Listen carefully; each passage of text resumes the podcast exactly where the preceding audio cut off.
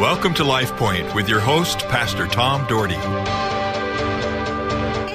Hey folks, thank you for joining me again today as I share about the power of love within you, the power of God within you and through love. And yesterday was part one of this. And if you didn't catch this, go to the archive and look it up and, and be a part of that. But you'll catch on because I'm using different verses today and kind of talking the second half of what I was sharing. But uh, like I said, you won't You didn't miss anything by uh, by not seeing this last or listening to the last one, but but I love for you, if you're ever bored, go to the archives, ninety-four point one The Voice. Go to archives, scroll down to Life Point, and you can get shows from way back. And we'd love to have you listen and be a part. We're so happy for our listeners.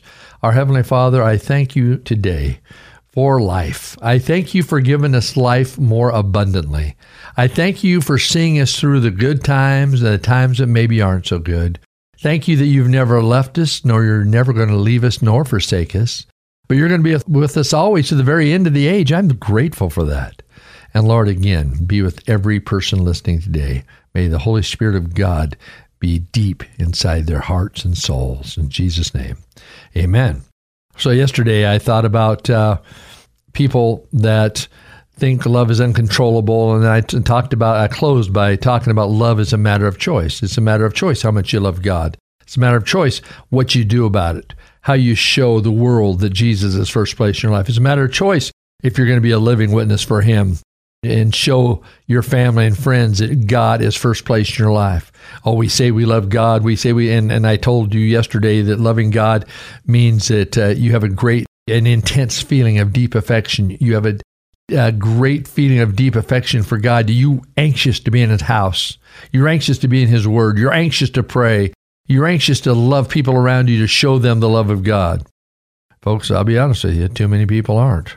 Too many people don't. Too many people just want to coast, and hey, I hope when I die, I get to heaven. Folks, if you love God, love Him intensely. Show Him.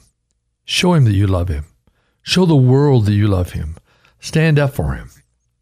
And love is a matter of conduct. I, that's where I kind of left off. I never got to that yesterday. But love is a matter of conduct. You know, uh, First John three eighteen says, "Dear children, let us not love with words or speech, but with actions and in truth." Love is action.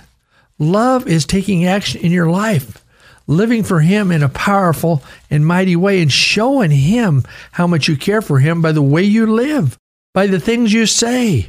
You are a walking testimony for Him. You know, it's just, it's interesting, and some people take the Word of God and they take what they want, want and they just leave the rest alone. You know, and I just, I love the third chapter of uh, First John, and it's, I think it, uh, I think it's very self-explanatory. In fact, the fourth verse says, "Everyone who sins breaks the law. In fact, sin is lawlessness. But you know that He appeared so that He might take away our sins, and in Him is no sin." Listen to this. "No one who lives in Him keeps on sinning. No one who lives in Him keeps on sinning. No one who continues to sin has either seen Him or known Him. Dear children, do not let anyone lead you astray. The one who does what is right is righteous, just as He is righteous. The one who does what is sinful is of the devil, because the devil has been sinning from the beginning. The reason the Son of God appeared was to destroy the devil's work. No one who is born of God will continue to sin, because God's seed remains in them. They cannot go on sinning because they have been born of God."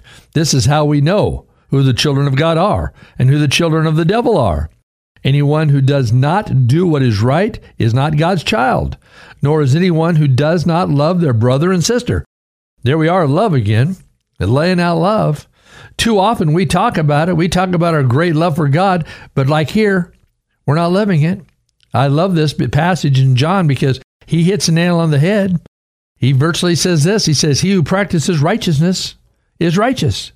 In other words, he who practices doing good is good. He who practices sin is not of God. He who practices sin is going the wrong direction. And folks, what does practice mean? Practice means doing something over and over and over again. As you well know, you've heard on this show many times, I've coached many teams. And we, I had five teams that were championship teams that were just incredible teams. And you know what? What made them good was we practiced. We practiced hard. We practiced long. We worked on our weaknesses. And the Bible says, he who practices righteousness, he who practices doing good, he who practices the presence of Almighty God, he who practices being in the house of God, reading God's word, spending time in prayer, loving others, he's of God. He who practices sin is not of God. People of God, what are you practicing? I hope it's the things of God. Too often we talk, but how often do we take action? And that's where First John three eighteen said, "Dear children, let us not love with words or with speech, but with actions and in truth." Let's love God with actions. Can you do that for me? I know you can, and most of you do, and I'm so grateful for that. And some people listen to me sometimes, they say, man, you're a conservative dude. I, I Yeah, I'm conservative, but I can tell you this. I want to honor God. I want to honor God with my life. Oh, I'm not always perfect. I get I get in myself in a dander about things sometimes, and we all have that. We all struggle. That's why he uses the term, he who practices He who practices sin is not of God. Practice is continuing to do it over and over again. You know better because you're going to sin. The Bible says we've all sinned and come short of the glory of God, and you're going to sin. But don't practice it. When you realize you've sinned, say, God, help me, forgive me, help me to move beyond that. And you know what? He throws that sin into the sea of forgetfulness. He's not going to remember it anymore. You're the one who keeps remembering, and I keep remembering it. You know, it's just a scar. And God says, forget it, move forward. I know that I love you and I forgive you. Well, I want to uh, close with talking about love in the next four minutes again. There's four Greek words for love, and they're all a little bit different. The first one is spelled S T O R G E. This is a Greek word. It's it's pronounced storge, storge, which means a natural affection.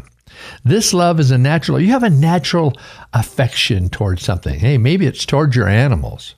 You know, I know people that are so desperately in love with their animals. They love their animals, and I'm glad they do, as long as they don't put them before their husbands or wives or especially before God. But they love their animals. They have a special affection. They have a storge type of relationship with their animals. And then there's eros, which means a sexual attraction. That's like when you're dating in, in high school or college or whatever it is. Let's say college now, right? Parents, yeah, well, let's say our kids start dating at twenty-two. How's that? That'd be awesome, you know? They start, but you have a you have an attraction for that person. You're attracted to the way they look, the way they act. You have kind of a sexual drawing to them. That doesn't mean you're going to go do a sexual act until you're married, I hope. But, you know, you're drawn to them by that by that sexual magnet. Men, or especially men, are very sexual in, in, in looks. Women are not so much. But men, men, they're very, you know, driven. As long as your desires are driven in the right way, in the right time, and with God behind them, you know, eros. And then there's philia, or philia, which means emotional affection. I'm just so emotional. I'm just emotionally charged to this situation or to this person. We know people that are friends, but they become very emotional with them. They become, they become very emotional in the relationship. In fact, they it's almost, that's why they call it, it's one of the Greek words for love, is you're you're so in love with them. So you got to be careful about this one. You got to be careful about getting emotionally affectionate, especially to the opposite sex, especially if the other person or one of you are married or this and that. Be careful. Run from the very appearance of evil. If you find yourself getting emotionally attached to somebody, you know, get your running shoes on. You don't want anything to come between your marriage because that's between you and God. Now, that doesn't mean we don't love other people. I love my congregation. I love them. I'm kind of emotionally attached to all my congregation. The people I see, I have a, a, my heart. When I go in, like I'm this recently, I've been going into Bible school at night, and I love those teachers and all the volunteers. There's been a ton of them, thirty or forty teachers and volunteers maybe. I don't know how many. I didn't count them, but a lot. And uh, I just love seeing them and the wonderful kids that they take care of. It's uh, it's it's a neat thing, and that's the love of philia. And then you got, and this is tied up a little bit in this too, it's agape love, which means unconditional giving and sacrificial love. This is the Bible love for him. And often people, it's agape, which means you love someone unconditionally. It doesn't matter what they do to you. It doesn't matter the actions they take. And it's sacrificial. It may not always be easy, but you love them. You know, there's people that are hard to love in our lives. There's people you have a hard time loving. But we're supposed to love everybody. We're supposed to love each other. And I'm telling you what, we need to love and forgive one another. In fact, to begin loving, we need to close the door on your past. Too many people are holding on to grudges from the past. Too many couples that have been divorced are holding a grudge against the one they were divorced against. I'm telling you this, if you can't forgive them, you're in trouble. I'm telling you why. This only comes through forgiveness, is, is loving others in the past. Matthew six, Jesus says, uh, fourteen and fifteen, for if you forgive other people when they sin against you, your heavenly Father will also forgive you. Praise God, right? But if you do not forgive others their sins, your Father will not forgive your sins. What? If you don't forgive others their sins, your Father will not forgive you your sin. People, we've got to forgive.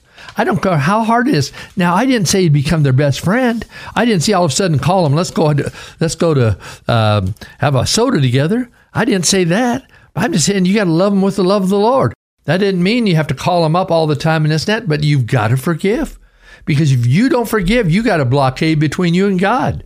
You got to live by the word. God wants to use you. I'm going to ask you this week to forgive someone who needs forgiven and love them with the love of the Lord.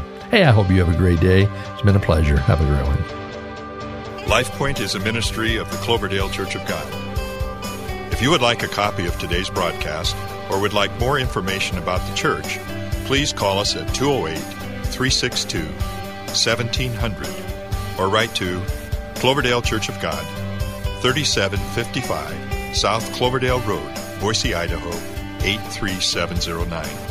You may also visit us at our website, w w w dot cloverdale church dot org. Thank you for listening and have a blessed day.